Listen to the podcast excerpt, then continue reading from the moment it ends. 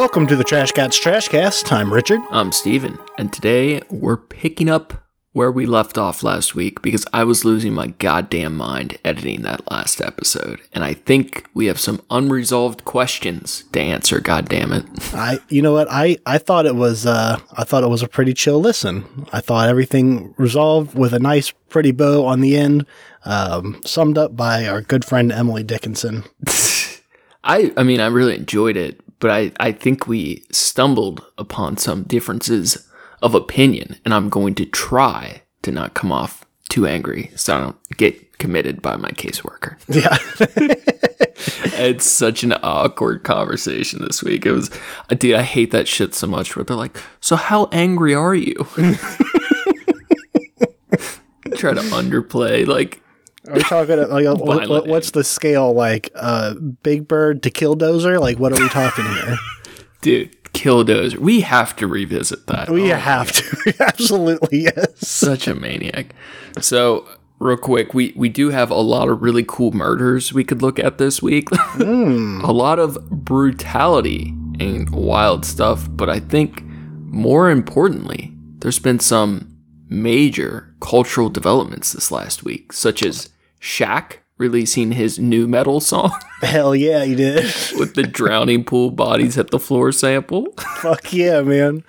Welcome back to the music scene, Shaq Diesel. Oh my god. I mean, it's crazy that that was honestly better than half of the music coming out these days, but you know what's fucked up is it, it's probably also his his voice, but his delivery as well remind me of reminded me of um, Busta Rhymes.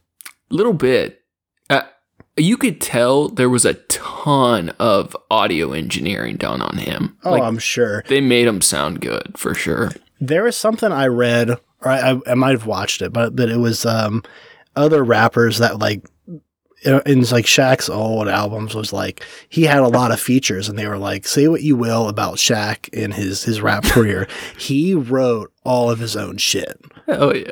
And it's like that's fucking dope. Like he he's a celebrity at that point then, and like he could have hired someone to do whatever, but like Counts for something. yeah, And then also Giuliani was uh, finally caught selling pardons. That's going to be really interesting how that shakes out. Even though yeah. they they've he, known that for a long time, but it's finally coming to a head. isn't he also on trial for some, or he's being sued for sexual assault or something? It, there's another sex abuse civil suit by people that worked for him, and I believe some women that didn't work for him. So that he has multiple sex abuse civil cases that are also beginning. But supposedly the people have known that Trump and him had been selling these pardons. Like at, towards the end of his term in office, they were selling all kinds of them. But supposedly they have proof now that they were selling for approximately two million, and Trump would take a mill, Giuliani would take a mill, and they have proof of that now, supposedly, allegedly supposed. So, yeah, he's facing potential criminal charges for that. And then there's also a new video game. I think it's been out for like a month or two, but you get to play as a cat in a sci-fi dystopia. Yeah, I've heard very good things about that game. It looks beautiful. You get to take little naps and scratch carpets. looks really sounds, fun. Sounds pretty fucking cool. Uh, Stray, Stray is what it's called. Yeah, I'm probably gonna. That's one I would never actually play, but I will probably enjoy watching Sarah play. You know. Yeah, yeah, I'm sure. But first, let's get to the more important matters, such as ourselves. Yeah. How was your week? What's most important here? Us. Um, I am doing good. Um, I I think my depression has finally uh been been cured. Um, oh, nice. I yeah, I know exactly. I did some uh I did some housework the other day. Uh that was pretty cool. Uh found, you know, I I had the, the moment of like cleaning out a bunch of old shit and like finding cool shit from a long time ago. I'm gonna actually I will I will be sharing that picture um, on Instagram soon. Did you look at all those photographs? Did you have a Nickelback moment? I did. I did have a Nickelback moment. Those are good. Actually, I found a um, one of those collage kind of like frame things where like you're supposed to put in like a bunch of pictures or whatever. Mhm. And I realized I don't I know I have some like printed photos somewhere, but I, I don't have that many of them. Yeah. It's like I don't know what the fuck I'm gonna put in this. I guess you know, like family pictures, I guess, but like I need to get some. It's the the classic problem of the modern male. yeah, yeah. Not It's having like all the pictures are in my phone. Like I got, I got to send an order over to Walgreens or something. They give you the shittiest quality, like semi gloss photos that fucking suck and are like mismatched on the paper and shit. Hell yeah. Hook me up, Walgreens. So, Just fuck me right up, dog. so normally for me to work out of depression, I have to use amphetamines or heavy stimulants. What what was the trick? Um, I don't know. I woke up one day and it was my day off. Um, it was a sudden kind of out of nowhere day off, and I realized I could rest today, and it would feel good. Things But- might be okay. yeah, but if I clean my my my house and like get all my shit together, then I will I will rest easier in the coming days and weeks. well, you know, Jordan Peterson always says, yeah, you have to make your bed and get your house in order. So Yeah, Jordan Peterson can go fuck himself. Dr. Uh, Jordy, Yeah, uh, Jor- Jordy Geordi La Forge. Jordy That- the no, Game that- Peterson. You know, I'm not. I'm not gonna. I'm not gonna confuse in people's heads uh, Geordi La Forge and Jordan Peterson. I have no idea who that is. Geordi La Forge is a Star Trek character, played by the guy who hosted Reading Rainbow. Oh, Um. What was his name? Jafar? Uh, no, that's the villain from fucking Aladdin. Uh, LeVar Burton. Javar Burdenson? oh, yeah. Reading Rainbow, hosted by the Jordy villain from Aladdin.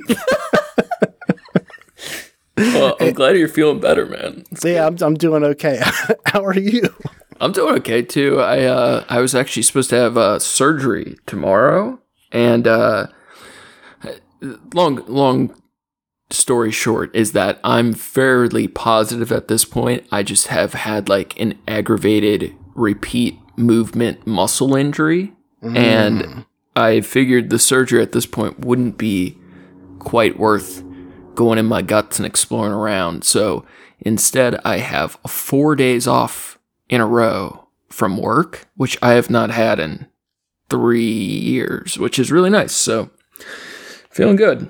Yeah, that's pretty fucking wild, man. You on that you're company man now. Yeah, it's just schedule surgeries and then don't go through with them to get time off work. Hell yeah. Pro tip. yeah, so doing all right. Just uh, working on art and uh, this podcast stuff. We had a really good month with the podcast, so it's been cool and just trying to trying to write, which hasn't been going great, but just you know staying in my head and out of my head as much as possible. How's how's that novel coming?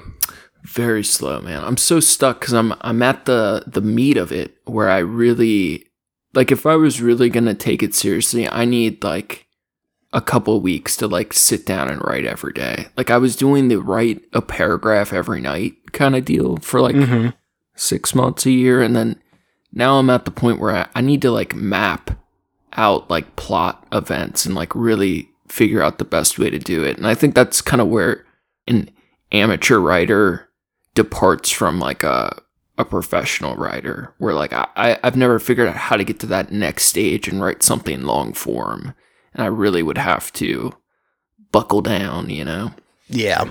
But I'm not giving up on it. I definitely want to grind through it, but it's kind of it's on the it's simmering on the back burner, trying to figure out wh- where to take this this uh, uh sarcastic, sadistic character. You know, Yeah.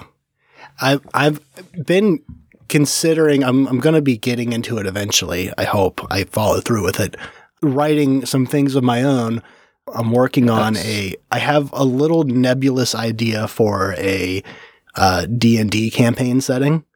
I've never wanted to DM before, but I had a thought and I don't want to share it because the only what, what I have is like the ending. So that's where you're supposed to start with the with writing. Like that that is. A, well, a good. I'm on the right path. a lot of writers say that like you can't really start writing a story unless you know how it ends unless there's like a meta reason you shouldn't know how it ends. Then you, mm-hmm. you're kind of supposed to start with your ending in mind and then plan for every event throughout the story to lead you to that moment. Like all your dialogue, all your characters' decisions should ultimately be like directed towards getting you to that ending.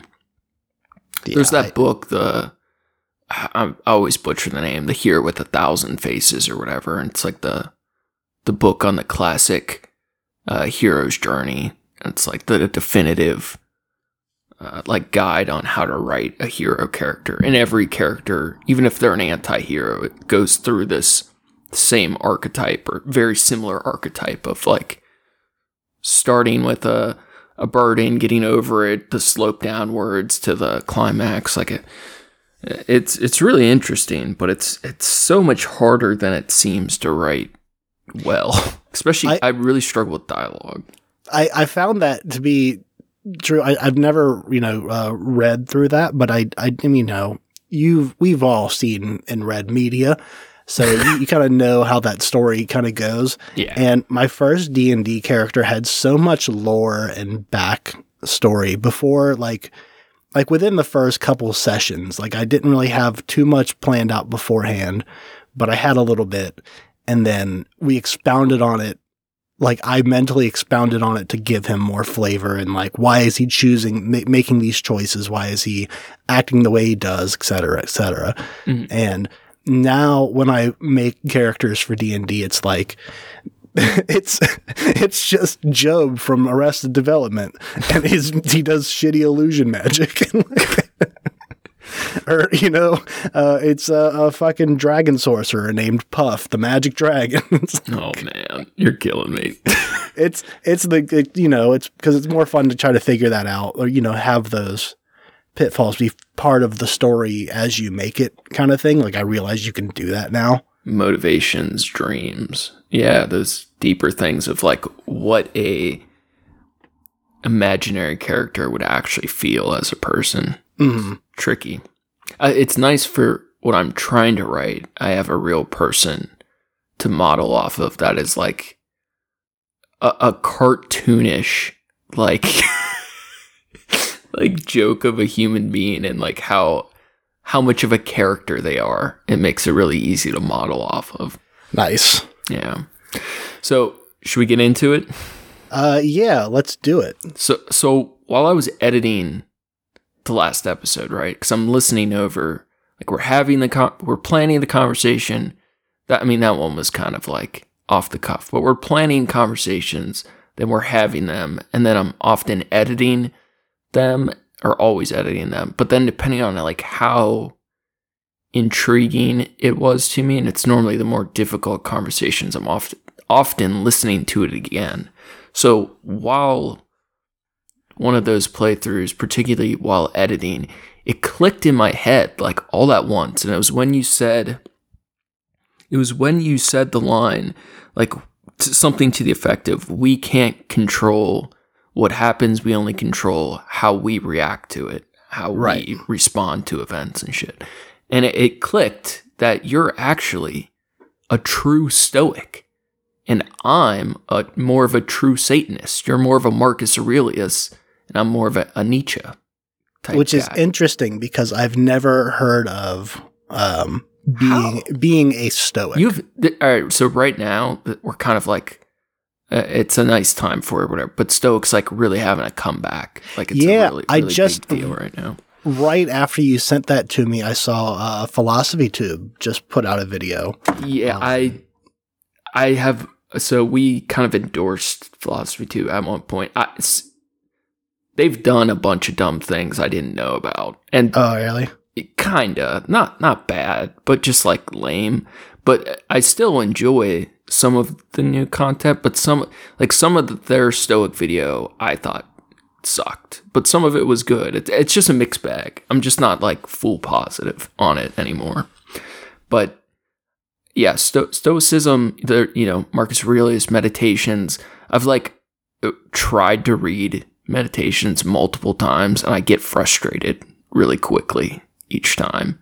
But I, I don't know why it never clicked for me that you basically are, are a modern stoic. That's kind of your deal. And I, I always like, I, I'm always drawn to stoic archetypes like the, the, the monk, the, uh, like the samurai even has some of that vibe, right? Mhm.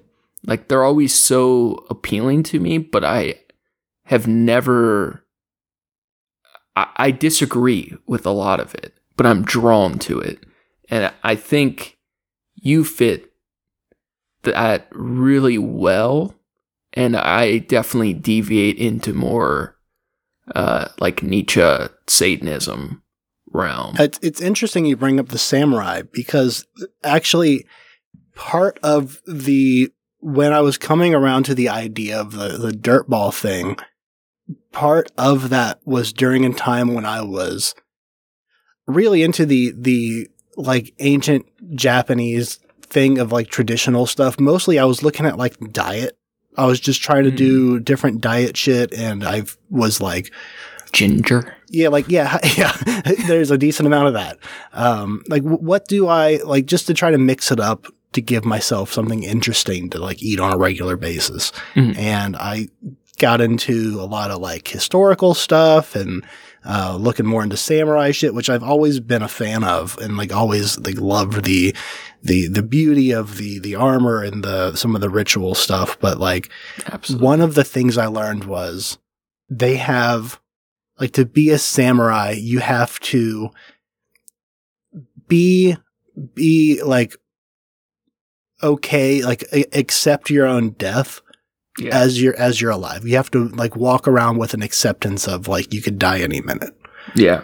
And like I I don't live like that per se, but it's it's I that got me into thinking like more of the like what's how insignificant you are to the grand scheme that like you could be wiped off immediately kind of thing. So I, I just thought that was interesting you brought that up because I never really paired the two together like that uh, I, until you said that. I think that's why we have such a good yin yang because I, I feel like I'm just the opposite side of the coin. While I may be super drawn to Stoicism and the philosophies that go with that, the- like the idea of like having a strict code of honor, a Bushido code, and not letting things phase you, only reacting, and it's really tempting to me. But I think I hate it, and that I I want on the other side of the coin, I want the infinite power. Even like I, I think it's almost the same thing, like the same path, but it diverges. So uh, you know, we've talked a lot about Satanist theory or LaVeyan Satanism, and I, I think we haven't talked much on Stoicism, and it feels like it feels like this is so clearly something you would be drawn to. So I, I think we have to touch on it a bit today, and then I can prove why it's wrong. Leave it to Steven to set up set up a, a an elaborate plan just to prove that he's right. I, I think it's really just a different on, on approach. Like I have um a seppuku tattoo. I'd probably saying that wrong, but I it's it, I mean it's right. He just Americanized the shit out of it. yeah, Seppuku. And, and the the guy is writing in blood, death before dishonor, and that it's something I was like, you know, I'm so drawn to that type of thinking, and then it's been years since I got that. Now I fuck death before dishonor, fuck honor, fuck stoicism, and rea- I want to aggressively react to things. I want to passionately oppose things. I don't want to. I, I don't want to be the water that moves around the rocks. I want to be the rock that shatters the water. So I, it's, I think it's really just a difference in personality and a and a opinion on approach. Just like we, like I've used this example before, like just how some people are like, oh, you know, Malcolm X was terrible because he was too violent, or uh, MLK wasn't as effective because he was too passive. I, I think it's just an approach thing. Like you need Right, both yeah. ends of the expect the spectrum. You need passive peacefulness and you need aggressive assertiveness or whatever. So The balance. yeah, exactly. So do you want to kick us off getting into it? We're not going to go too deep into this, but I think it's some cool ideas to play with, and then we can kind of see how it all shakes out with us. For sure. Stoicism was one of the dominant philosophical systems of the Hellenistic period. The name derives from a known porch in Athens, decorated with mural paintings, where the first generation of Stoic philosophers congregated and lectured. The school of thought founded there long outlived the physical Athenian porch and notably enjoyed continued popularity in the Roman period and beyond. This entry introduces the main doctrines and arguments of the three parts of Stoic philosophy physics, logic, and ethics, emphasizing their interlocking structure. Some say the Stoics believe that the meaning or purpose of life is the pursuit of wisdom. Alongside Aristotelian ethics, the Stoic tradition forms one of the major founding approaches to virtue ethics. The Stoics are especially known for teaching that virtue is the only good for human beings and that external things such as health, wealth, and pleasure are not good or bad in themselves, but have value as material for virtue to act upon.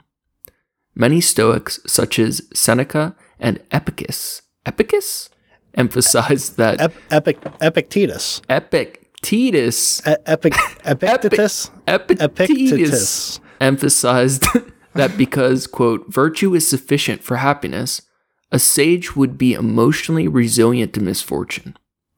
The Stoics also held that certain destructive emotions resulted from errors of judgment, and they believed people should aim to maintain a will that is in accordance with nature. Because of this, the Stoics thought the best indication of an individual's philosophy was not what a person said, but how the person behaved.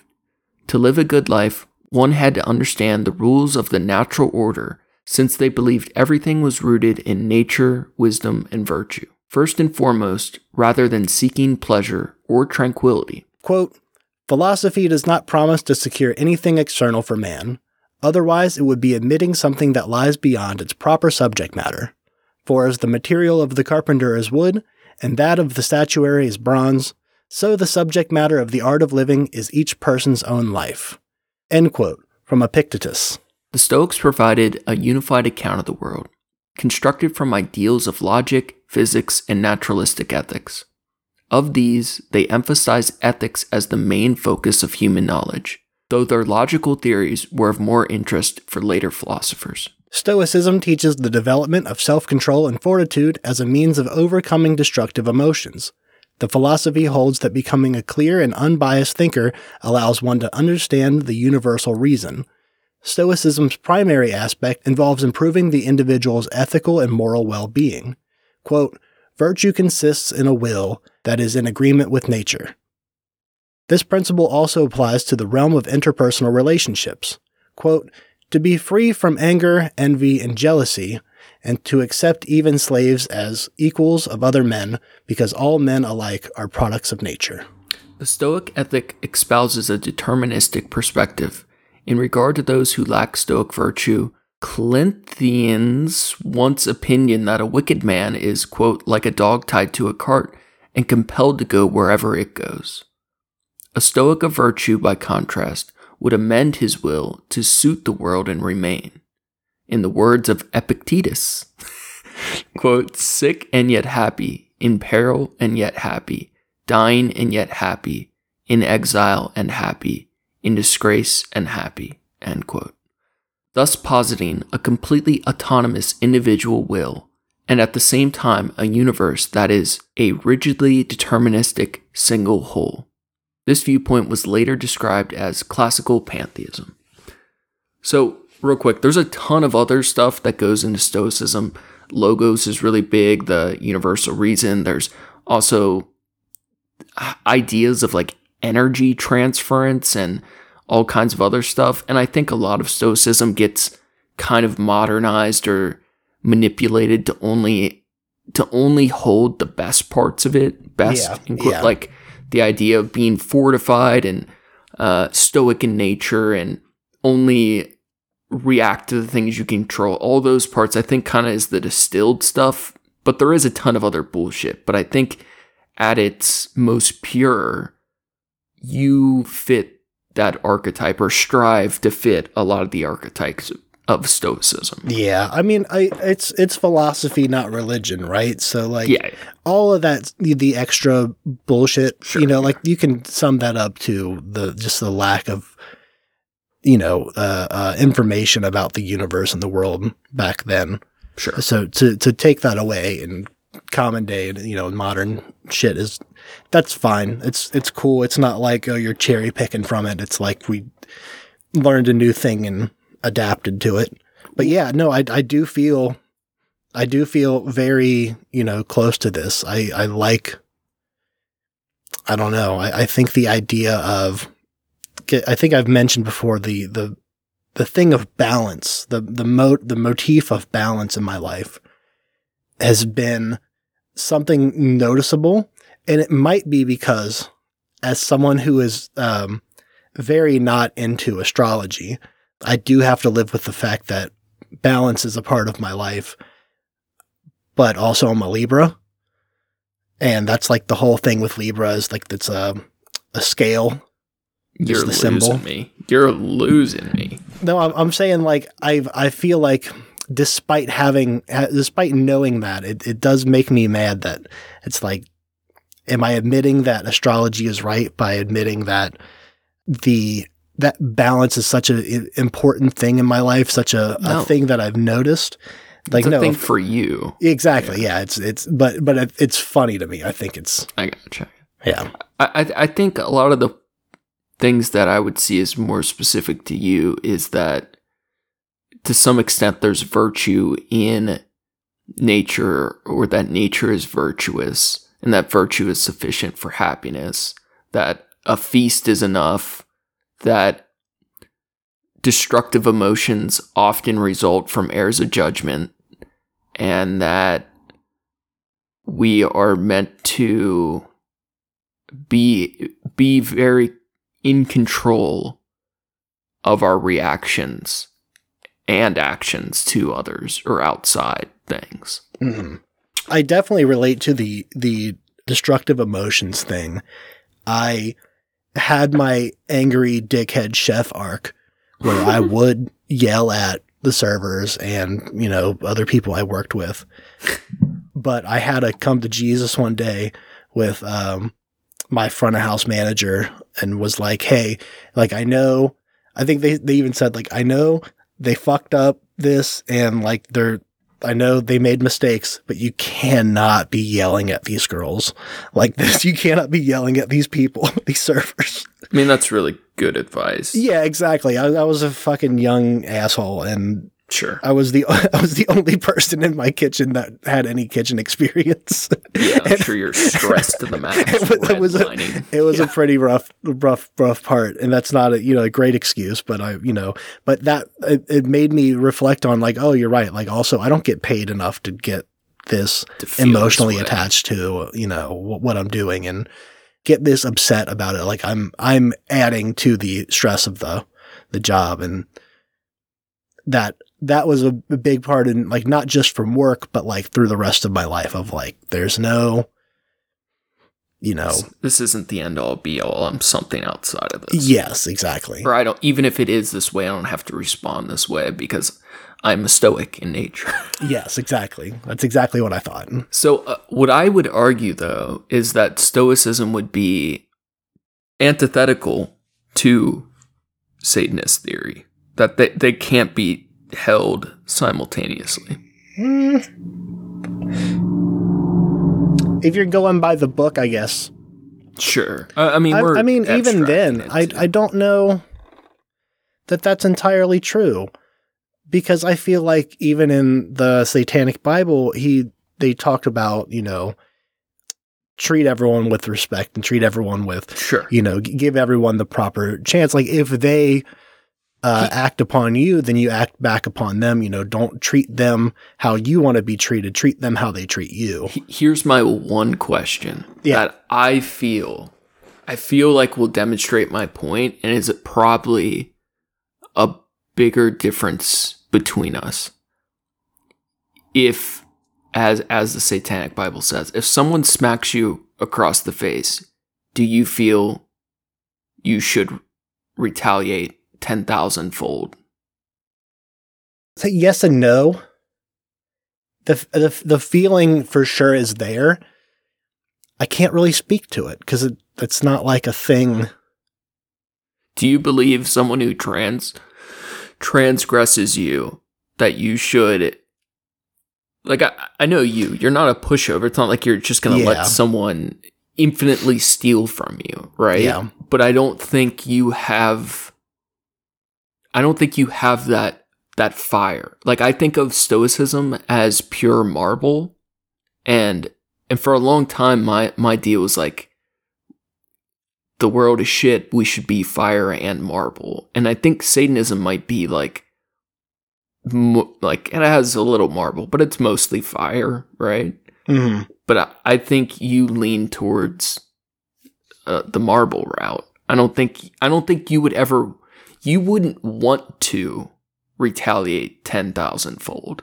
Yeah. So I mean, like, here's- the thing too: is and uh, while you were saying that, I that I just had this thought of like, what, what equiv what what is a transgression? Like the difference of what I perceive to be a transgression and what you do are probably also very different.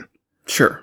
Like from my own personal experience, there's only been a couple, like a, a small, like literally like two or three times I can I can even think of in the past in my adult life that I feel like someone's gone out of their way to try to fuck me over. Mhm. And most of the time, you're right. Like I, I, the thought crosses my head, but it's the the feeling of like they've got bigger shit going on that I am not involved with. Like if this is the way that they're reacting, then like I, I feel I feel pity, I guess, which could be insulting, I guess, to them. Yeah, I think even at its most most pure stoicism would might push for even that pity shouldn't be felt. That almost nothing should, but I think pity opposed to retaliation is very stoic. I I will say for sure I make more decisions based on logic than I do from emotional reaction. Yeah, I see that. For I've sure. known that for a long time. It's and, and it's not that I'm a fucking robot, you know. I just I think a lot more about my actions, I think, and, and the repercussion of before acting upon my my thoughts and emotions. So, how about this? How can I give my criticisms and I think they will dovetail with our conversations from the last episode. Please, and yes. You can respond. So, my critique would be that stoicism is too peacefully passive. Mm. I think of, I believe being a god or feeling that you are the god of your, your own existence, life, world, whatever. That, that core fundamental belief in Satanism is that gods shouldn't be limited to reacting. They're also meant to create. And I think the part that gets forgotten a lot is they're also meant to destroy. And the part I really get frustrated with any form of like monkish thought of the the idea that all problems should be solved through meditation and definitely the concepts of stoicism is that I believe we are meant to aggressively seek to destroy the things that we find unvirtuously instead of just patiently watching them fester. I think the idea of not, of just like reacting stoically opposed to rooting out evil, I, I- think that's a problem. hmm I, I don't disagree with you. You know, you got the whole um damn it, I don't want to misquote it. Oh, uh silence is violence. Yeah, sure. You know, the uh, you know, not not speaking up, not acting is the you know just as bad as is uh doing it. So that's what I feel. I feel like if I was a stoic, right? I'm very like fiery, spicy. Mhm. If I was to go full, if I was to go full stoic mode, I feel like I wouldn't be voicing the things that bother me enough, or I wouldn't be appropriately angry at the things I feel myself and others should be. hmm You know, I just had a thought related to your last point of so transgressions against myself. I I don't have that many, but I do, and even when I when I do have those, it's met more with a it's it's I'll, I'll move on. It's not a big deal. What I do get upset and want to, you know, return, you know, 10,000 fold with is when people transgress on people near me, right? Like I've had multiple different occasions where I've never, I've never been there when it happens. And this is the thing that makes me fucking mad beyond words. I'm never there when it happens. Someone treats your staff shitty. Exactly. Yeah. And like if I'm if I'm there, like I'll put my hand on your chest. We'll go out in the parking lot and I'll kick your fucking teeth in. Like we we will like I will, you know, like it, you you don't you don't fucking mistreat people like that. But like when it comes to me, I don't. I, I'm fine. I know I'm fine. Like I know I know how I feel and how I'm reacting to to me feeling this. What I don't know is what's going on with them and how they're reacting to this. And they I don't want them subjected they they don't deserve to be subjected to that and I know it. You're uh, you, to some extent, you must feel like a a protector at heart. Then Um somewhat, I guess. That's not that's not a definitely not a word mean. I would ever it has like Use, connotations of like Yeah, justice, but you would if you had the choice, you would spare someone else a transgression before you would yourself. Yeah. Yeah. It's interesting. Cuz I wonder sometimes I wonder cuz I think that's overall a good trait, but I wonder sometimes why why people that f- may fit that don't feel like they should also spare themselves that transgression. hmm And like like I said, uh, for for me, I feel like it's because I know, I know I'm I'll be fine. Like I know in in a week this isn't gonna fucking. Because you're a stoic. Yeah. Right? Yeah, exactly. I'm fucking marble dog. You, I'm straight obsidian. You can't you can't Yeah. touch this. I'm fucking MC Hammer over here. I'm so drawn to that. Like I love the move like water through uh In your hammer pants, just yeah. but I I just I I know I'm angry, right? It Mhm. but I I feel like I feel like more anger is appropriate.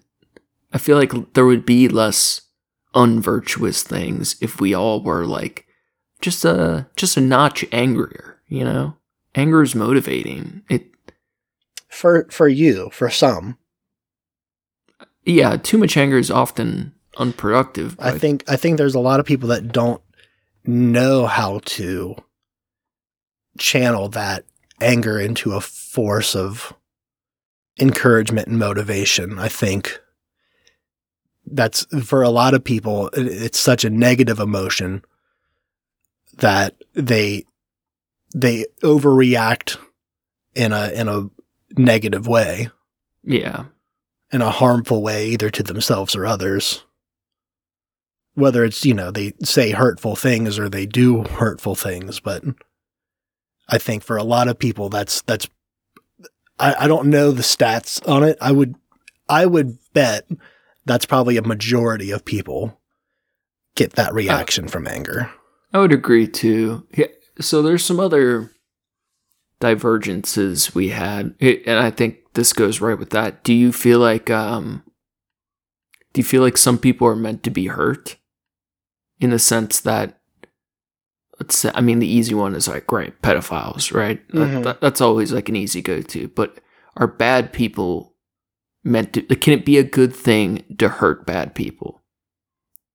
Like leaders, like political people, leaders, uh, abusive police, like it, shitty people in life, is it better to stoically navigate those people and situations, or if in a world where there's no legal consequences, would it be better to hurt bad people?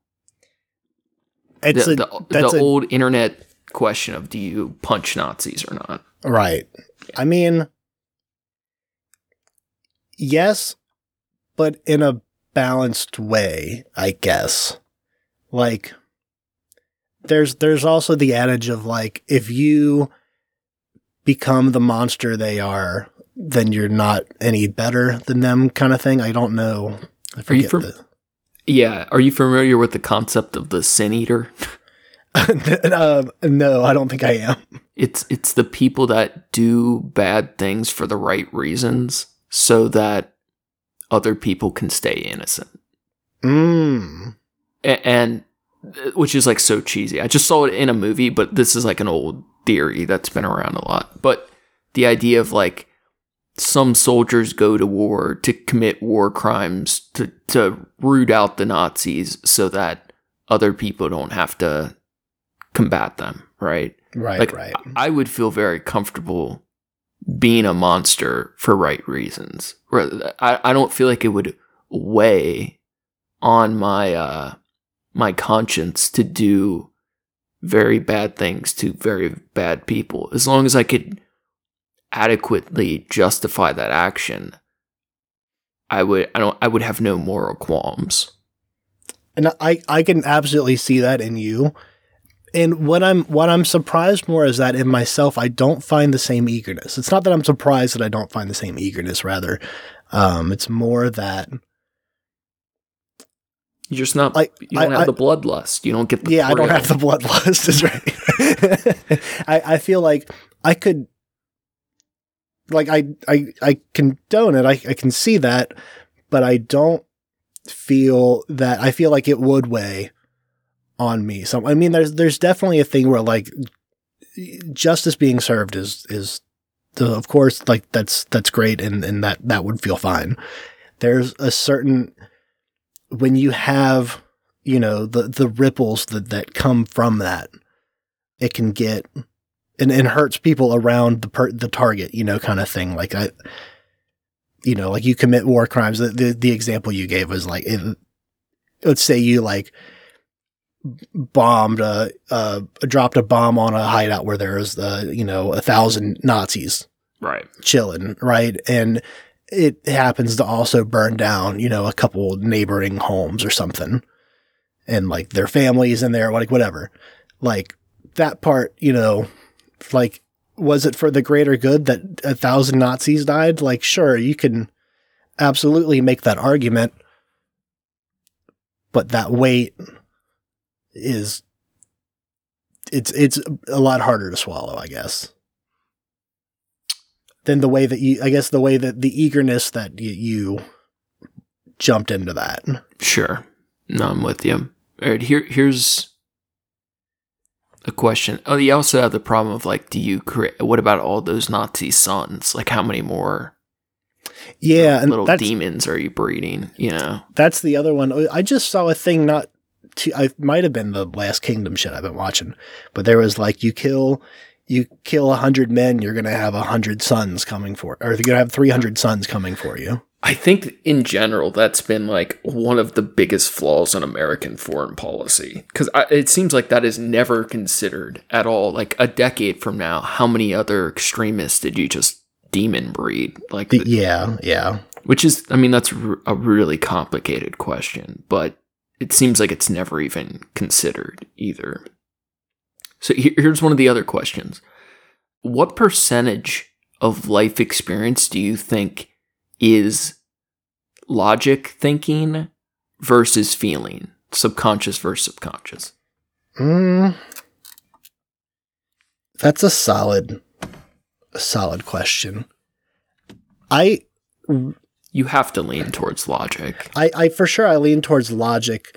The percentage though, I, I don't know. I, I like to I would like to think it's you know, 55 thinking, Hmm. 45 feeling, but but in, in reality, I feel like I've had to teach myself how to like live in the moment kind of thing. Like I I kind of started doing it a little bit. Like one of the shittiest jobs I ever had in my life a few years ago, I was working so much that I really didn't have time to do anything but like just sleep and eat outside work. And but when I did have like that one day off a week, um, I would spend a bunch of money. I'd go out to like nice restaurants, and you know, my my uh, partner at the time and I we we, we would go to you know different you know uh, um, shows and restaurants and museums and shit, and like it would it felt good This- because I was like spending. I was like trying to feel like I had a life and I'm experiencing the life.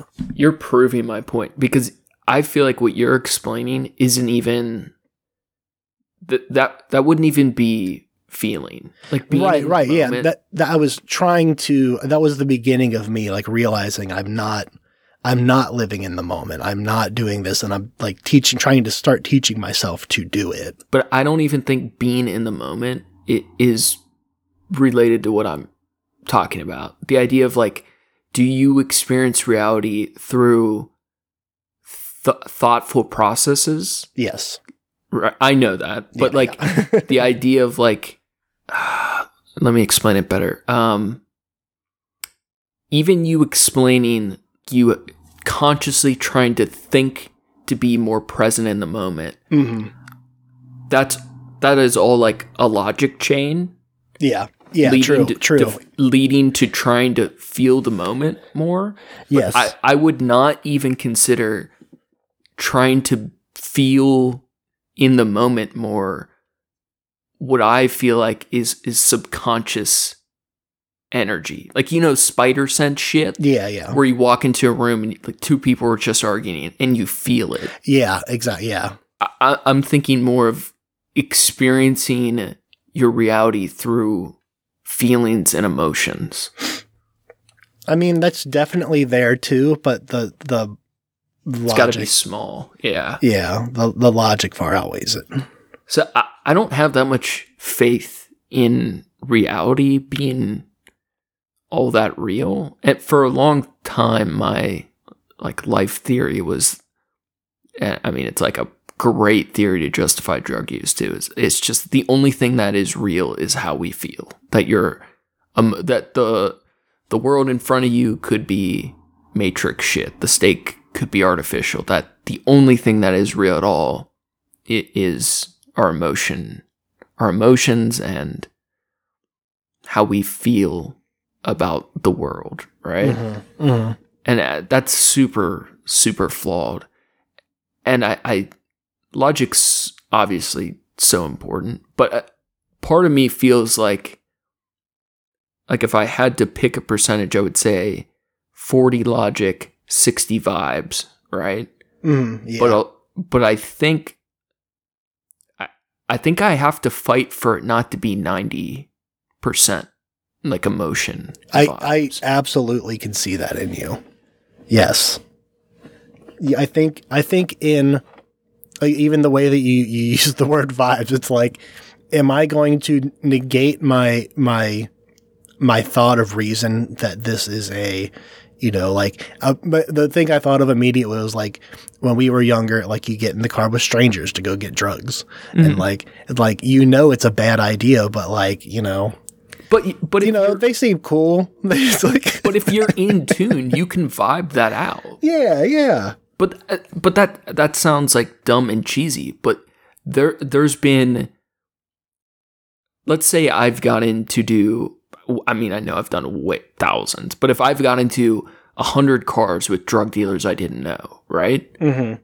I've never once been robbed in the car in that Right, situation. Right. I've seen a ton of other people get rolled. I would have to say there's some level of like intuition and feeling that I knew which cars to step away from. Right? Right. Yeah. Out of a hundred times, if other people are hitting a 10 to 20% rob rate and I'm picking more selectively based on like very small like feeling shit, th- there's something there.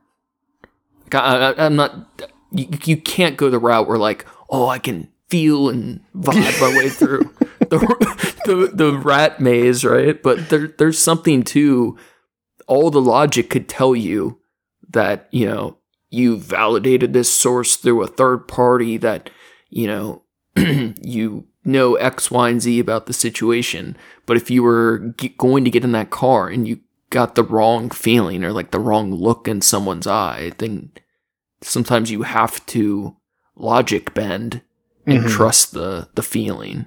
You know, just, you know, remember, kids, if you're going to get in a stranger's car to buy drugs, just check the vibes first. Look people in the eye. That is like one of the most important things to like most people can't look people in the eye and even if you only can stomach it to get a read on someone i feel like it goes a long fucking way Yeah. I've, it's hard to fuck someone while they're looking while you're looking them in the eye yeah. They, they, th- this job has gotten me a lot better at being more comfortable with that in conversation, almost to the point where I feel like it might be more uncomfortable for the other person because I do make eye contact. that's different but i know what you mean Yeah, yeah, yeah, yeah. You know, but but even even just in conversation day to day, you know, like I have customers or whatever, like that interlocking eye contact used to not be a thing. Like when I first started working in kitchen shit, like I remember being like, like man, I could make so much more money as a server, but fuck having talk to talk to customers. Like I don't want to talk to people. I don't want to be around all these people. Like I know the small group of people back here that I work with. I don't know all those fucking people, and I don't want to be out there with them. And now I couldn't feel more different. I that's not entirely true. I it's a controlled setting, I guess, so I feel a lot more comfortable in that setting being around people. Mhm. But yeah, yeah, it's the I think it's also that's it's also a logic thing now that I think about it because you're trying to read their um, comfortability level to modify your actions to Yeah. keep things at a better keel. And there is a vibe thing like you know we talked about before like me making corny fucking jokes with customers and shit and it's like i'm not doing that to everybody you know Right. I- i'm picking the right person you know i'm finding you know the right the right vibe here but Yeah. Now here here's my follow up with the uh the tale of two raccoons, mm-hmm.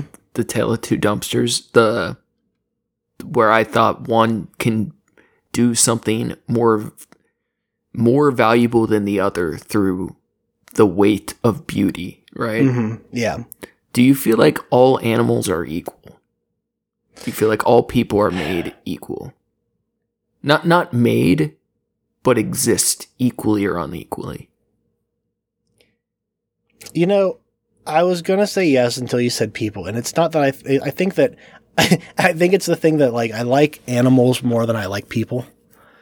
But we're talking. But yeah, yeah, isn't it I- meritocracy? uh, judging on the virtue of merit. Like, are do people exist on different levels Mm. of value based on what they do or don't do, how they behave, or exercise virtue in life, or other beauty, whatever.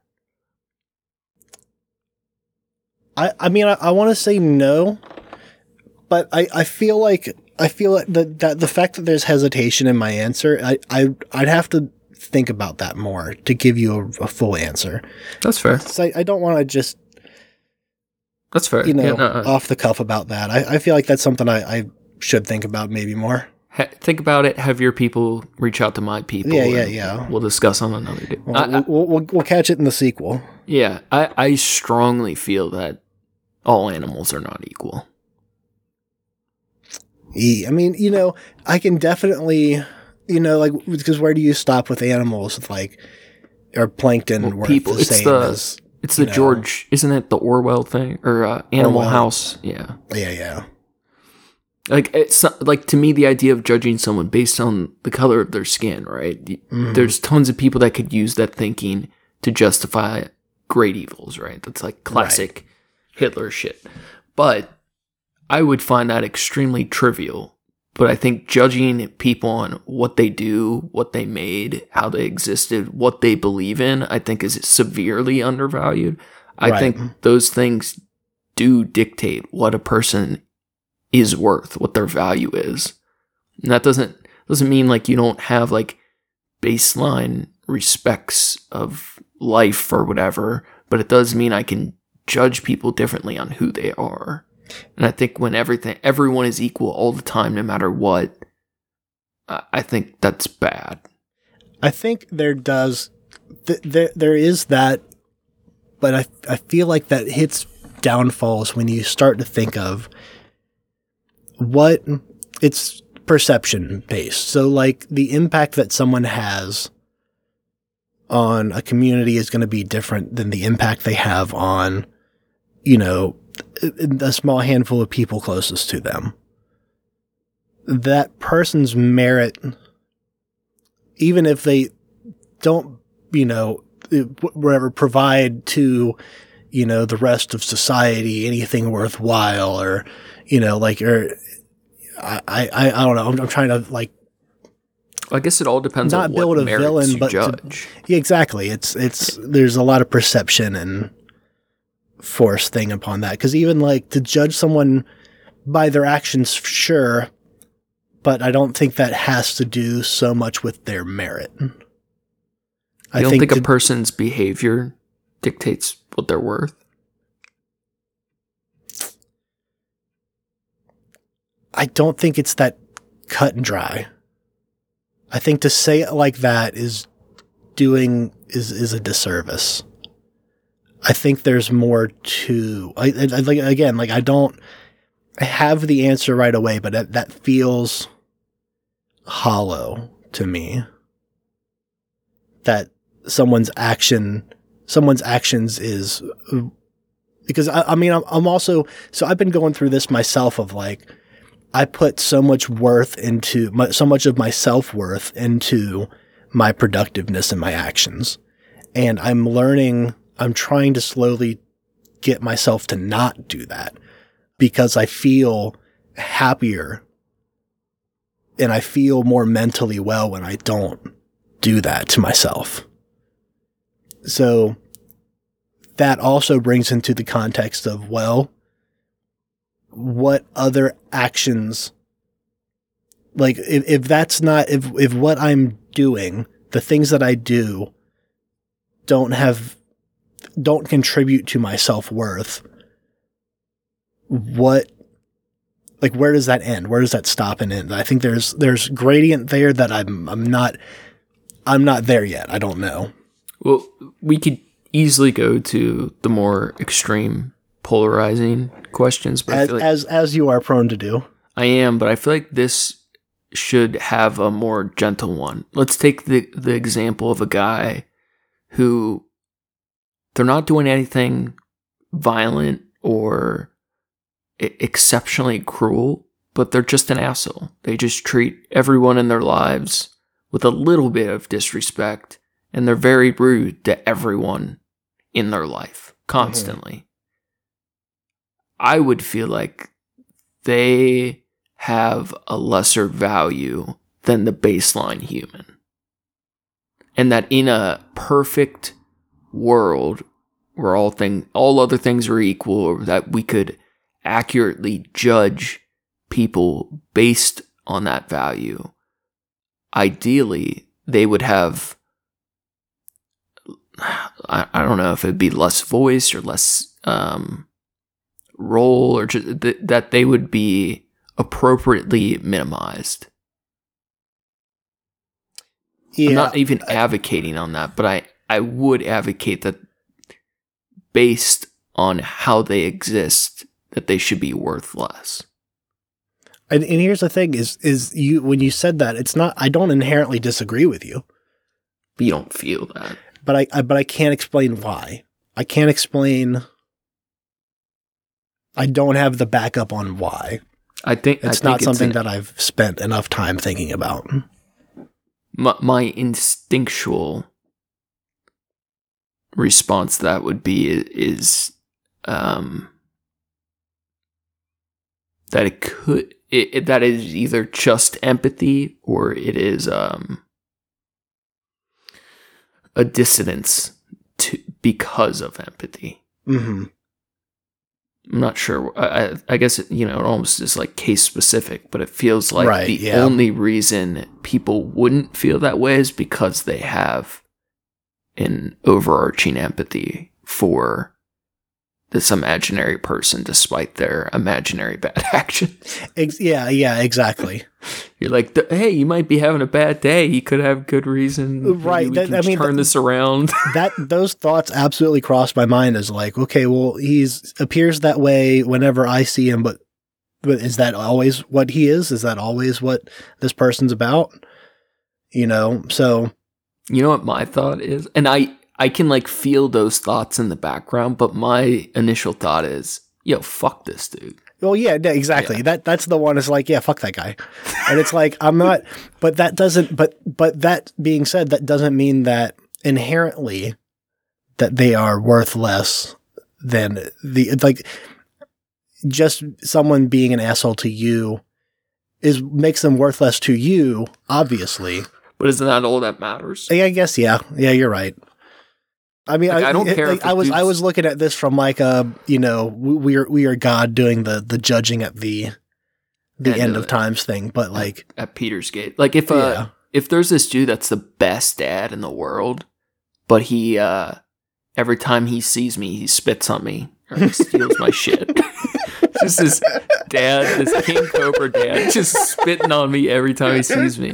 I'm gonna want to He's skin the gotta- snake. he's got to he's got to do all that stealing to get the dad energy Yeah. The But good there's so many energy. people like that that in one facet of their lives could be great, and then in in other or vice versa, they're terrible in so many ways, but great in one way. Like Yeah. I'd imagine there's a ton of like scumbag pieces of shit that are like still great fathers, or vice yeah. versa. They're great to everyone except their kids. right right But all that matters is how they treated me. Yeah. I say the, the definitely the individual thing. Like I, I 100% feel the Satanism thing of like treat others how they treat you. Like if someone else treats you with disrespect, like like always, always give someone the you know benefit. the ch- the benefit of the doubt. You know, you, you give them the chance and like you treat treat people with respect and kindness and be be fair and whatever. And then if they are shitty to you, then you can even make that choice to like like if it's someone you see on a regular basis, someone you work with, whatever, then you have to like interact with this person again. You can even give them another chance. Like maybe they're going through some shit, you know, maybe that's not all them. Like you don't have to be, you know, full on turn the other cheek shit, but like you can try to, you know, give them a second chance. And I think, Bring them in the fold. yeah, and and if and if they continue to be, you know, disrespectful to you, continue to be shitty, then like, yeah, you just don't fuck that person, fuck that, you know, fuck that guy. You don't you don't need to you don't need to be, you know. Uh, uh, respectful back because you're being the bigger person. Just like fuck that guy, he didn't earn it.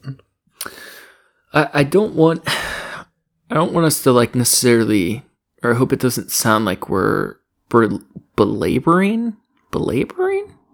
Or you over labor is that belaboring?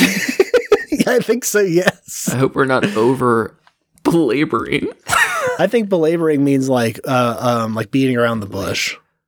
I don't think so. Like you're you're you're belabor now we have to know. We to be labor I, I don't want to like over drill but I, I think since we agree on so many things. I think it's ex- interesting exploring where we differ, and I feel like our last conversation drew a lot of that out, and I feel like uh, now we're kind of hammering out some of those. yeah yeah for sure. It was a fun it was a fun listen. It was a fun It thing to I- I thought was- record, and that's it- that's yeah. what's most important is that we had a good time discussing it. And I, I it feel like it's infuriating for me to listen to that, I'm sure. and just not even in like I so much disagree with how you approach or feel about things, but I'm more just like emotionally I feel so different. And I, Mhm. I more and more I was I was talk I talked to um John a little bit after uh, we recorded and I re-listened, and I was talking to him a little, and I just I feel like there's just such an ocean between me and even people like you who like I'm so close to and agree with on so many things. It still feels like I'm still really far away on a lot of things from a lot of people, even if it's just emotionally, not even on like, even if it's something we agreed on or our approach is just different. I emotionally feel like really strongly about a lot of things while like simultaneously not feeling that much. I don't know. It's, it confuses me. Let me let me ask you a question, and I, we don't need to get into the nitty gritty and details, but do you feel like that? And I'm sure it's probably a little column A, a little column B. Do you feel like that's more of a like biological thing, or, or like a you know kind of set in genetic thing or whatever, or do you think that's more from the, the nurture over nature, I guess, would be the question. Like experiences in your life that have led you to feel that way. Or do you think that regardless of what what you've experienced in your life that you would probably come out feeling at least somewhat like that? Um, I think like the nihilism and like a lot of apathy is like really biological. Yeah, like, yeah. From nature. But I I often feel like like my memory is so shitty in so many ways, but my emotional memory is really strong in the sense that I will never like emotionally forget how certain people or situations made me feel. Where like I might forget all of the details of what even happened or what was said or not said or how a, a thing went down, but I remember how everything in my life has felt. And I feel like other people are very eager or quick to forget how things felt for them. And and I think by comparison it it allows me to access a lot of forgotten fuel in in ways that I feel like a lot of my feelings are emotionally justified and a lot of other people are should be and they're not. Like that they forgot something or, or didn't figure out how they're supposed to feel and that they're they're starting over too fresh i have a cat interrupting me of she course. finally arrived i went to the bathroom earlier and the light was off and she was just laying purring on the, the bathroom floor mat for no reason in the dark by herself. I have a um I'm sorry, I, I completely started to uh, uh, disregard what you were talking about before and started to talk about cat stuff. Um, they do that. yeah, yeah, yeah, we do that. But emotional memory. Do you yeah, feel like yeah, yeah. I feel like everyone else forgets, and I'm like the sole orator of the record of uh, uh, of feelings felt. um, no, I, I mean, I, I feel like I, I mean, I definitely feel like I, I have that. Uh, I, I, maybe not on the same thing as you. I feel like I try to remember details for, I feel like also since we did an episode where we talked about memory and like how fragile it is and how it's, you know, largely corruptible by your own brain. I feel like I've tried to narrow in on the feeling of things more That's because cool. that because that is a more like visceral. Yeah, it's a much more valid way to remember things and I feel like like I don't get it's easier for me to remember details like how something made me feel than the details of why. It's like, I can remember I didn't like this, you know, even if I don't so much remember why. And that's, can be broken in itself, I guess, but and that's a bad example. But that's just what I came up with off the top of my head. I, I don't I- know. I, I guess I'd have to. That's another thing I'd have to think about more. I've never really posited too much on my the balance of emotional memory versus. Yeah, because my I mean my factual or actual memory is utter trash. Dog shit. Yeah, but I re- but if we both looked at like our life's timeline, I I've I feel like I could logic bend anything.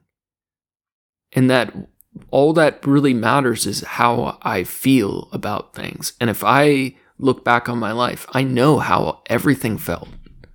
Like for good or bad, and I feel like I can make the logic meet whatever, and it, it, all that kind of matters in the the present moment is how I'm feeling about things because there's plenty of reason for for anything, and I, I feel like I feel like other people like forget all the things we've already had to feel or every, everything that else has already happened, and my reactions or emotions come off extraordinarily strong, but I, I feel like everyone else was like spinelessly forgetful.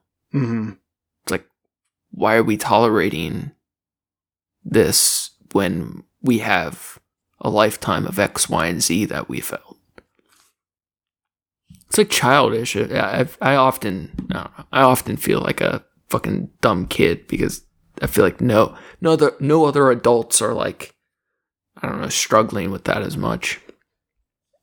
I I know I definitely had a phase of it's it's something that I've I mean like I I'm going to contradict myself because I just said I you know recently learned more about the fragility of memory. But th- this was long before that where I was I was I felt vindicated in a way that I realized like oh I should trust myself more. I should trust trust my my memory my recollection of things. I should trust my you know um Your gut. Moment to moment thing. Yeah, my gut too, but like my moment to moment timeline of how I remember things happening after being in a relationship where I was absolutely gaslit into believing like like I didn't like it was before gaslit was like a term that people used.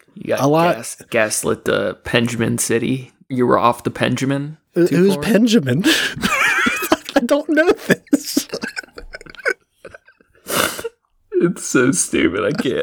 I can't even. the but it was like little shit that like small conversations how things happened earlier and they'd be like you you you told me this and like I never said that like yeah you did you said this earlier like why why would I say that I didn't like well you did it's like little shit like that just all the time though or like like you did this you It's know think a emotional couple betrayal. yeah, little shit like that. And it was like to the point where I was like, like, are they, am I losing my mind or are It's they? disorienting. Yeah, absolutely. So I feel like when, when it was like discovered that like, oh no, they were just being a complete piece of trash. I it- took a lot more pride in my, you know, account, uh, my, my factual account memory kind of shit. That is a great example. Something that something like that where it's emotionally confusing, right? Yeah. yeah. I feel like if you try to logic through something that is inherently disorienting, it, it can cause for a lot of like stutter stepping or like time spent buffering to interpret. But m- my like, whether it's right or wrong, because depending on what the disorientation was, I could easily make mistakes, and I definitely have. But my like gut reaction to that is to like crush that a thousand times over. To be mm-hmm. like so infuriated, I would lose it, or or have to try to dissect it like right away, because I w- I would be so fucking infuriated or fr- just frustrated. Yeah, and, and I, I did. I, I I did that multiple times, and it was like, it it, it gets to the point where if, when it happens enough times that you're like, you feel you feel tired, and you're you're like, I I guess so. Like I don't. You get of tired of, attrition. of, of what was that? It's a war of attrition. Yeah, exactly. That's exactly what it is. I, I know what you mean. yeah, it was like, and then um, yeah, you just kind of but that that payoff when you realize, oh, I should have never doubted myself, and like it's a shame that I did, but I'll never do it again. That's all you, I mean, you take, roll with the punches and I don't know. Real quick, I gotta move this cat and then do you want to, uh, I think we kind of got to where I feel like was a good conclusion from last time. Do you want to get into some of these? We got some random questions that are like the the fun, abstract, world defining questions. It's from this uh, streamer chick Ayla who does social research online. Mm-hmm. We kind of just took more of the more provocative questions about I don't know conscious thought or whatever. But we got some fun questions. You want to play with some of those? Yeah, for sure. All right, I'm gonna piss and move a cat. Be right back.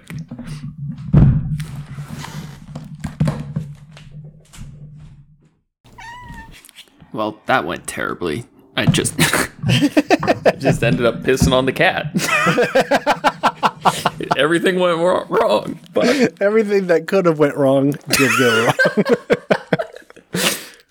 While you were gone, I was looking at the notifications on my phone. I get these notifications from my ring cameras, and you, it's almost always it's there's a person at your side. nice. And It's I Ronald look- McDonald. Yeah, it's, it's it's this fucking cat Jeremy outside rolling rolling around in the dirt, in the fucking driveway. J Dogs at your side door. Yeah, but he's so big, it's like it's the person. All right, how do you want to do this? Do you want to like each uh like take turns picking one to pause pause it to the other? uh, yeah, absolutely. I'm down with that. Uh, you go first though. Oh fuck. I did the I did the first one earlier. Are some human lives worth more than others? Okay. What about at the gut level? Do you feel the world is safe or not safe? That's such. That's you can't. Uh, Instinct. This is not like you're The- feeling the it out or- world? or where you're at. Just is life safe or not safe? At gut level. I know. I, I it's like I want to say, I want to say yes, but I like the logically, I feel like it's wrong. I'm sorry. I want to say no, but logic. I, I don't. I don't know. I, I I don't know. Um, because it's it's such that's such a weird question because it's so dependent on so many factors and of who you are It's and where feeling. you are. It's a feeling. It's like, does it, it's safe for me? Um, yeah, See- yeah, see- it is. That that's what my answer is. The world is an unsafe place inherently, but I feel safe wherever I go. Yeah, that's fair. And it's not that I feel safe wherever I go, but I might be in fear. There's tons of places I've been where I'm in fear yeah, for yeah. my life, but I feel safe walking my feet on the ground. Dude, I walked around downtown Toronto when I lived there for like almost the entire full like first eight months I lived there, and like just at nighttime when it'd be like two three o'clock in the morning, and I'm walking around like going home from a friend's house with like knife in my pocket, hand on the like grip to like release the blade, like ready. Like no one, ain't nobody fucking with me. Ain't nobody gonna come up and try to mug me and shit. Like I'm I'm not playing that, and uh the and then I I would see like young you know college age women like just jogging with headphones in. I look past know, me and it's like what am I it's, crime doesn't happen here. It's like dude. Toronto downtown is suffering right now. I've heard that yeah. I've They're heard they're they're having some issues. You know what? When I was there they had more more um like shootings there in that year than they had in like the past like 5 years combined. Yeah, and the the first two were um, Young Jeezy was in concert. Young Jeezy was there, and a, sh- a shooting broke out, or a shootout broke out, and then um, the second one was like some gang shit happening in the the fucking mall food court. oh, that's classy. Yeah, it's like, damn, dog, fucking Eaton Centre Mall. I'm pretty sure. Have you ever seen the video online of the guy standing at the fucking mall door and he's like, "Why are you closed? Why are you closed? The people, the people of Toronto want to shop. Oh my god. Why are you closed?" I'm pretty sure that's when that happened. We need to shop. Yeah. Give us the reason. You know what? Those people that stampede stores on Christmas, I'm happy for every single person that dies. But by being You signed up for this. This Yeah, is I- the reason you came out Thanksgiving evening. I'll make the exception that I don't necessarily want any children trampled to death, but any adult with a clear mind, I'm glad they died. I I wish they were stampeded by a crowd of bulls. Yeah. Fuck them. What fucking loser idiots. for a fucking fucking losers. For a fucking TV, for a, a, a pair of shoes. Get the fuck out of here. Yeah, it's good they're gone. On to the next, your question. it's just the one that my cursor happened to be on. If you had to fuck a cow, would you rather it be dead or alive? It's a, it's a great question. It's a super good question. now, there's a lot of ways to approach this one because it could be, let's say you're a sexual pervert and you want to like maximize pleasure.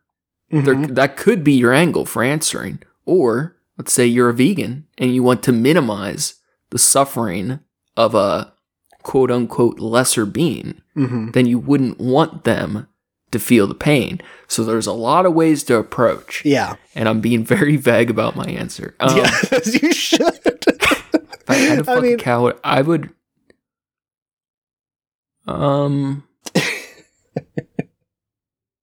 and it depends on how long they've been dead. um, you, you get to choose Okay. for the sake of the. I feel like dead only because I, dude, a cow could.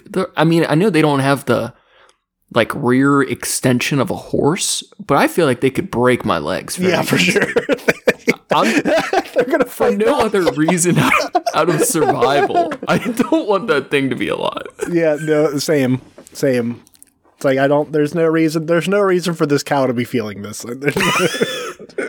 There's no- if if I if I absolutely had to, All right. Well, now we've answered that big uh, life question. yeah, Now that we're both on record with that one, um, would you? Which of you planned in greater detail, killing yourself or killing someone else?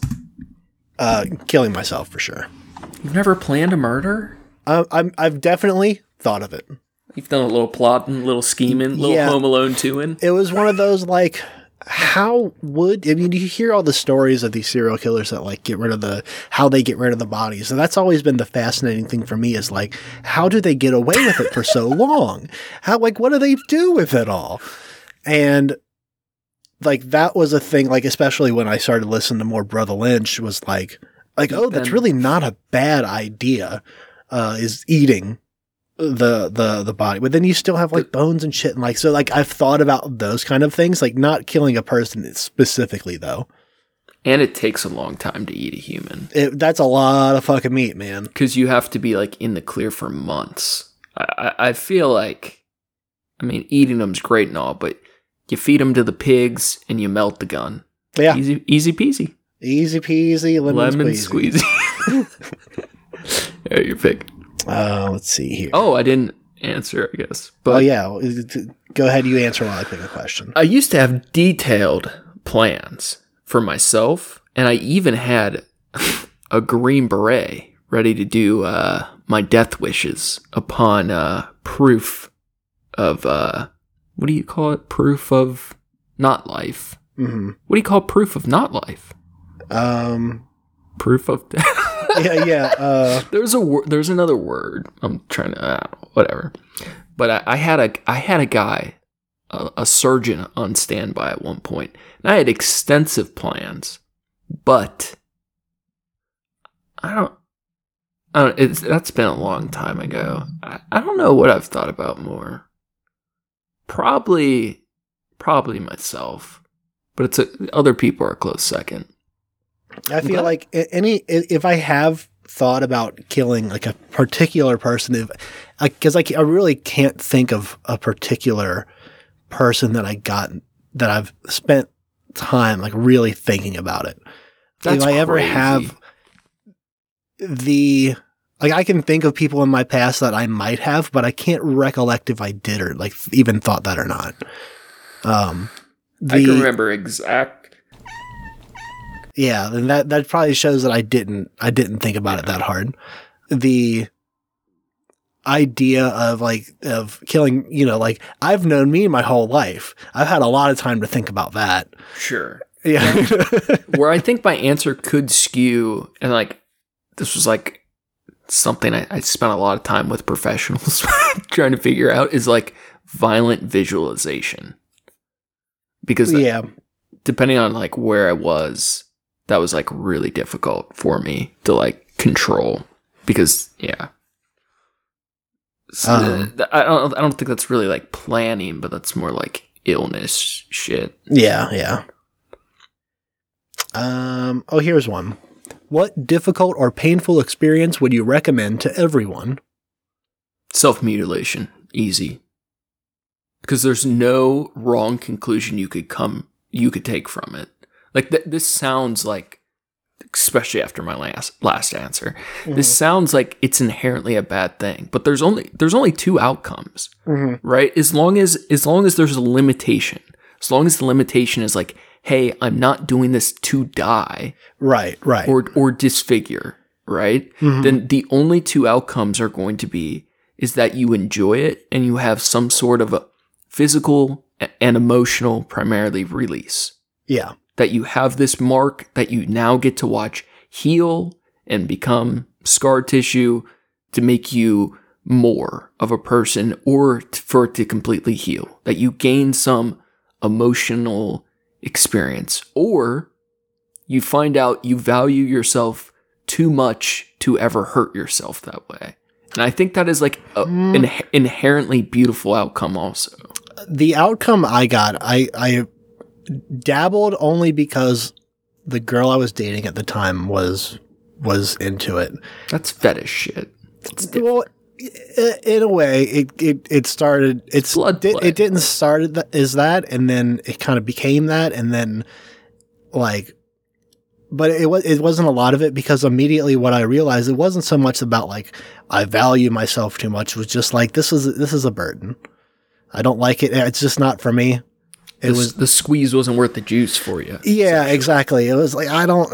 It's like now now I gotta like clean up the blood, and I gotta But I would I gotta never put a, rec- put a fucking band-aid on and especially now in my in my you know adult life I get cut and you know like scraped and you know burnt on shit enough that I I don't need to do it for a relief it just happens on its own and I'm and, and then it's uh, still it's just a burden now I have to wear a bandage and a glove because You're not even considering. I would never recommend for someone to engage in it sexually unless that was something they were both already into. Because Yeah, that is an yeah, yeah. inherently different thing than like sitting down and choosing to harm yourself for no other reason. right I would recommend everyone does that at least once at some even if it's just burning yourself with a cigarette. Like That- there's that- something to be learned. that is for sure how it started out for me. It was just like, uh, you know, this is why I do it. You know, it's a release. It's, Mm. you know, it works for me. Like, and I was like, that's I, even at the time, I was like, that seems wild, but like, sure, I'll try it. And it was, it just, I got nothing. I got nothing from it besides it was, But don't you think getting nothing from it still getting quite a bit? Um, and that learning that, nope, this isn't for me. Yeah. I mean, that sure. You wouldn't want to ever harm yourself that way.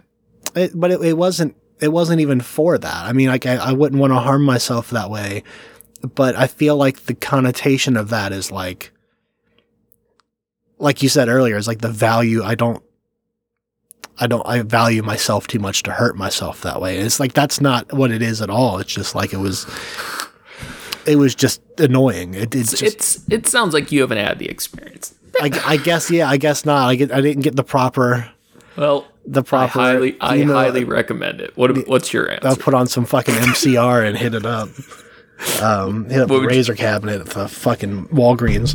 Um, the um, I I mean like I'm always on record of saying I think everyone should do a year in the the service industry for you know you know, at least at least a, you know, year back a house, year fr- uh, uh, uh, six months back a house, six months front of house. I think that should be a, a requirement for everyone. My whole life's been of service. Okay. Yeah, yeah. I don't need to do it anymore. it's a service that I'm alive for all of you to enjoy. Um, Honestly, the, I don't think that's like a. I mean, it's impractical, but it's like pr- I think most people would benefit from that. I, absolutely. I think so many people would benefit from that. I think it's just giving you a perspective on human your your interactions with other people. I don't. I don't. I mean, it is a it is a somewhat difficult and painful experience. With it's. I don't feel like that's the the the heart of the question.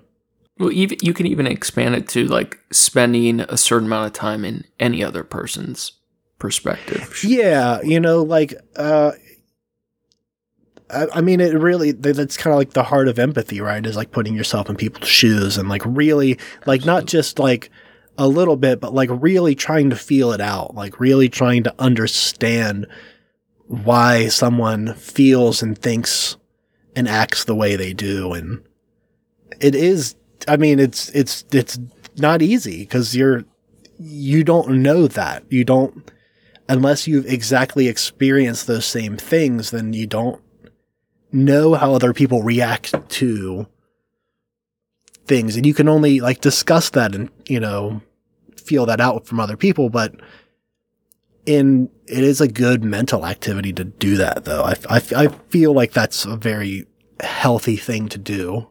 Yeah. All right. Can can someone be both a kind person and also have the exact opposite of your political views? Oh, for sure. I, I know a lot of them. They're, and they're customers of mine. Sure. and they're they're generally kind people.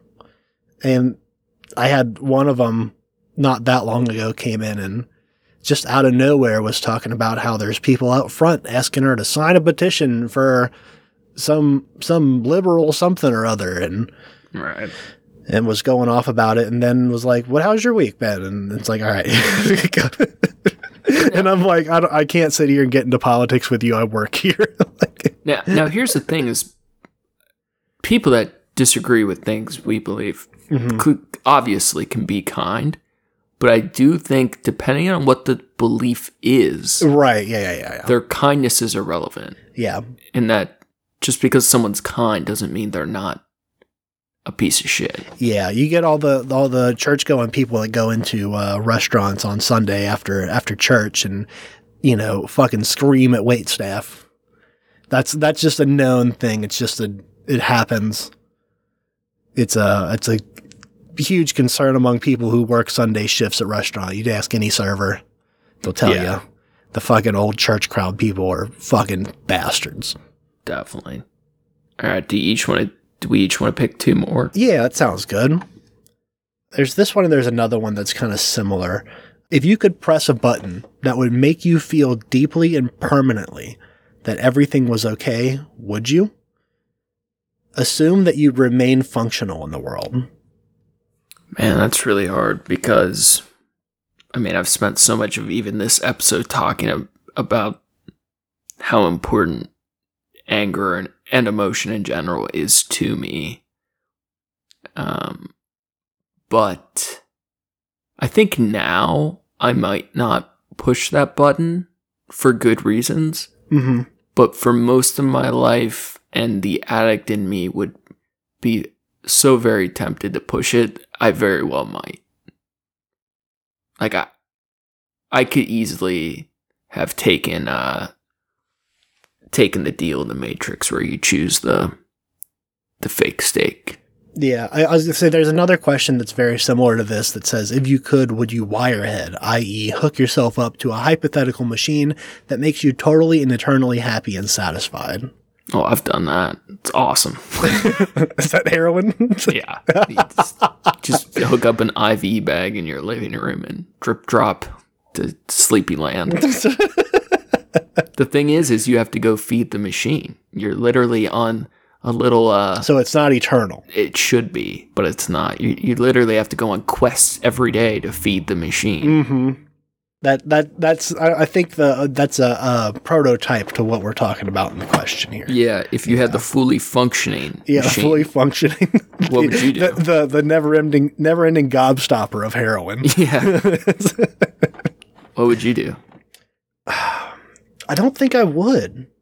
I don't you think I would, which is interesting uh, that I, I feel that way, I think, because so much of what we've, what I've discussed in the last two episodes has been how important to me the, my comfort and the comfort of the people around me is. And if I was under the assumption that everyone's, everything's cool, like that's the, the goal, right? Yeah, But I feel like in knowing that I'm pushing the button and it's going to be false, that that robs everything. Even if I even if I wouldn't remember it afterward, I feel like I'm depriving myself.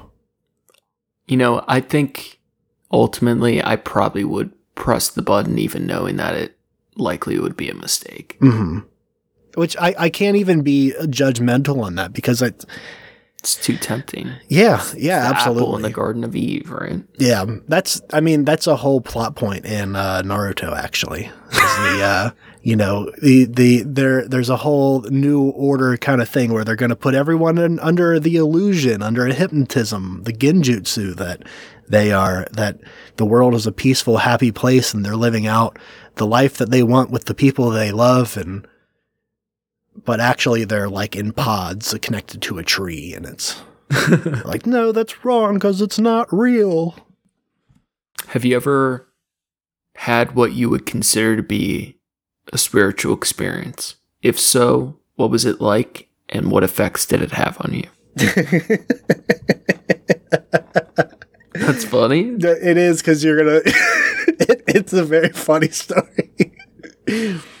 When I was probably, I was, I had to have been thirteen, I guess. Was this I- the spiritualist? It was, it was the closest I ever felt to God. I was listening to the Insane Clown Posse.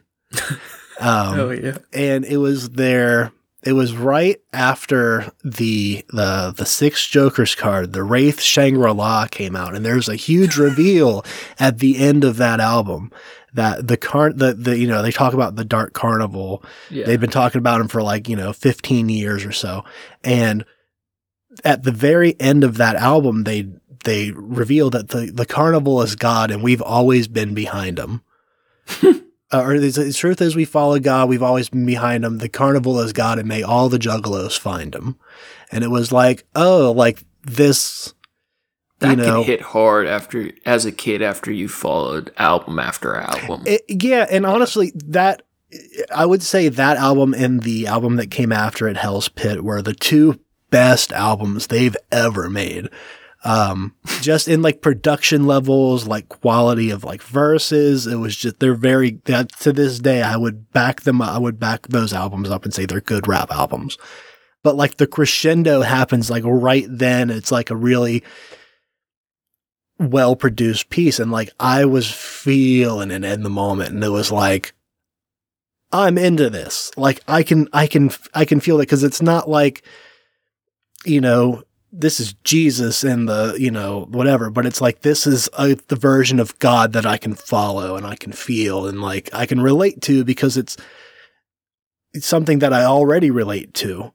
So that, that was the, the, the biggest spiritual thing that I can think of in my head of like, I guess it's not the being the, the religious is di- a little bit different than spiritual, but that's probably that's probably it. That's the funniest one, I guess. No, I while I remain skeptical about the quality of those albums, I very, I very much understand what you mean because I I've had a ton of spiritual experiences and a lot of them later in life where with music I'm kind of you no drugs ever got you there. Uh, no, That's No. wild because you were into some psyche stuff before I was. uh, yeah. I mean, it's not like I did a lot though. Like I've only had a few experiences with like psychedelic shit, really, and they were.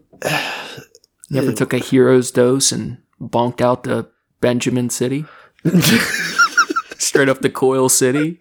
Did a roundabout on the Turnaway Tunnel. Uh, no, no. What there, there is a there is that story about driving by the Gorilla Glue factory that we've never told on the podcast before on purpose. I don't really remember it that well. I know it was funny, but I don't. It, I don't. My, I, don't I mean, really- even my recollection of it's bad for for certain reasons. And we can get into we can save that for another time. I'd rather I'd rather. I just feel like it's probably not good for an audio medium. But maybe you remember something a lot more than I do.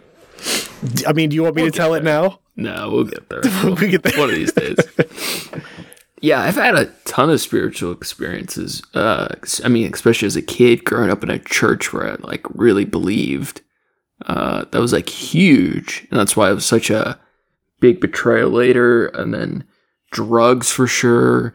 Um, I've had quite a bit like dead sober, like meditative shit, like just understanding something that I didn't emotionally before even like love relationship stuff. I feel like i've had a ton of spiritual experiences but i will say i've felt really dead spiritually for a long time now where it doesn't feel like there's really going to be many of more of those moments for me. Hmm I feel like because I, I I also kind of feel that way, but I it's I wouldn't say so much that I feel dead spiritually, but it's more that that feeling is something else now. It feels more familiar yeah, there's like a nature kind of feeling that's there of like um I don't know, when things like work out in your favor or like just kind of like chance odd kind of things like like those elicit that kind of feeling of like oh something like you know I always joke like oh the gods are in our favor it's like the the, the gods are the gods are watching over us kind of thing. You know ironically but it's it's that's probably the closest thing that I feel to that spiritualism now is it's it's kind of ironic and it's kind of funny but i know what you mean. Yeah. I I don't. I, it shouldn't. It, well, it, just does sound sad, but I feel like I've changed. Where like I used to feel those things a lot, and I no longer feel them. Some of a, a ton of that's like youth and innocence, and like losing those things. Like I think you're supposed to have less of them as you get older into adulthood, but Mhm. I- as the illusion fades Yeah, but I don't think they're supposed to go away. Right. either. And I definitely have some mourning of not feeling that. But You could argue though that because you don't have them as often, that be meaningful. yeah, they're more meaningful. But I don't have them at all. And I feel like the people that don't have them at all, they're it's normally for like serious or bad reasons. And then Mhm. like the people that do have them sparingly as like midlife crisis shit. Yeah, like I, I feel like my beliefs have which i believe are extremely valid but i'm in a place where i'm at odds with new spiritual experiences. Which honestly i think is good but it sucks. Yeah, you know? Like those even if the spiritual experience is an ignorant experience falsely believing the words of uh, a liar on a pulpit or um, taking a drug that gave you a, a temporary feeling of understanding that the next day or two you realize was just just another high or whatever. Those things even if they aren't real or they aren't valid it f- feels good. Not Mhm. having that those feelings does suck. But i think for the most part spiritual experiences are not a good thing feeling connected to other people or things like that can, are definitely often qualify as spiritual experiences but i think it is inherently not the same i don't know hmm final questions uh, yeah. Um, what do you think enlightenment is? I feel like what I think it is probably is more is probably not the best definition, but I think of it as like peace. Like fe- feeling it, enlightenment to me would almost be like pu- pure stoicism. And as like tempting as that is, and as much as I would like enlightenment or, or pure peace, it is also simultaneously not what I want. That's fair. What do you think it is? I don't think it's that much different than than yours. I, I think that Understanding. yeah, an understanding of I I think more more than an understanding, uh, an acceptance, Mm. an acceptance of sorts of of, of many things, but but more so of yourself, I guess, Mm. of your own place, your own abilities, inabilities. I think having that is is in in coming to terms with it is what I would consider enlightenment of of I mean if you could I like the idea I think the flowery idea of becoming one with the nature around you and and shit like that and and like becoming the one you know with everything I feel like that sounds very cool, but I feel like it's because it's so it feels so spiritual. It's like it doesn't feel real. It, it, it not real enough that it is practical. I think the idea of like what the what we can obtain from life if like we look at it. It- finding finding the the if you can answer your own meaning to life thing like you know like there's not there's not a one answer. It's it's for every every person has their own different answer. If you can find your answer that you're happy with i feel like that's if if it's not enlightenment it's at least a, a major step there. Yeah. All right, last one. You can make a designer baby. Would you rather optimize it primarily for intelligence or happiness slash optimism? That's ex- an extremely difficult question. Mostly because I see in my my own my own flesh and blood, my niece, she is wise beyond her years. She is extremely intelligent. And she appears to be happy, but there is definitely something that I see in her that she knows too much about the world at her age. And it's extremely stressful. Mm-hmm. And I, f- I feel, I feel bad. I, I'm, it, it bothers me that she has to, that she feels that way, that she knows what she knows at such a young age. And it, but yet it still, it makes me happy because I know that she she will come to terms with it sooner and will be a stronger person long run because of it is what I guess what I hope. Yeah. There is definitely truth in the, you know, there's um ignorance is bliss thing I I think. If you can if you're if you don't know about the problem that there that there is a problem with something, then why would you be bothered by said problem? That being said, I I feel like I would go for intelligence. Yeah. Yeah. First off, I would like to just take a second to appreciate that we're finally designing babies. I mean, Right? That's so cool. designer babies. This one's a Louis Vuitton.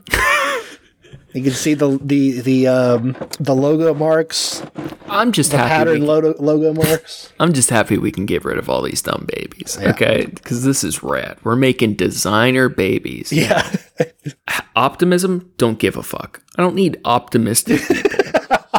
Happy people, I could even give a fuck less. What we need is smart people. So I am going to gear up this dumbass baby stats all the way to super smart, super sad. I don't care how miserable they are. if we keep them miserable, they'll work harder. Okay, so we're bumping the smartness up, and we're putting this baby right to work in the lab. This is going to be the genius baby that solves everyone else's problem. It could be our little sin-eating designer baby. That's my answer. Final answer: million dollars. Million. I mean, I feel like I feel like there is there is happiness that you find in in, in, in the intelligence too. Of like, especially as an adult, I feel like there are the the wins feel better when it's when you know that Because you can really rub them in the stupid people's faces. yeah yeah exactly absolutely. I'm right there with you. you know th- those kind of things are those those that feeling it's it's it's not lost on me for sure um but it's um yeah it's it's it's getting getting through the trudgery of dealing with i mean it's part of the reason i i left florida was so many of the people that i worked with and interacted with i felt like i couldn't have Too many Floridians. like a solid you know intelligent conversation with that like went deeper than like when it starts to get into like deeper feelings and emotions people would back out and it was like i can't why why can't we talk about this Why is everybody so stupid? and why is everyone so fucking dumb yeah Why are there so many Floridians in Florida? drinking all that crocodile piss in the water gives you that dino brain Well, I, th- that's, I think it's good, chill talks. Yeah. Um, we got some big stuff ahead. I don't. I don't want to say anything yet because we have a fluid schedule. Um, because I'm going to be gone for a week and we, we're juggling a couple things. We got. I don't understand what the fuck happened or why, but I, I have no idea who listens to this podcast. But apparently, people have been, and it's super appreciated.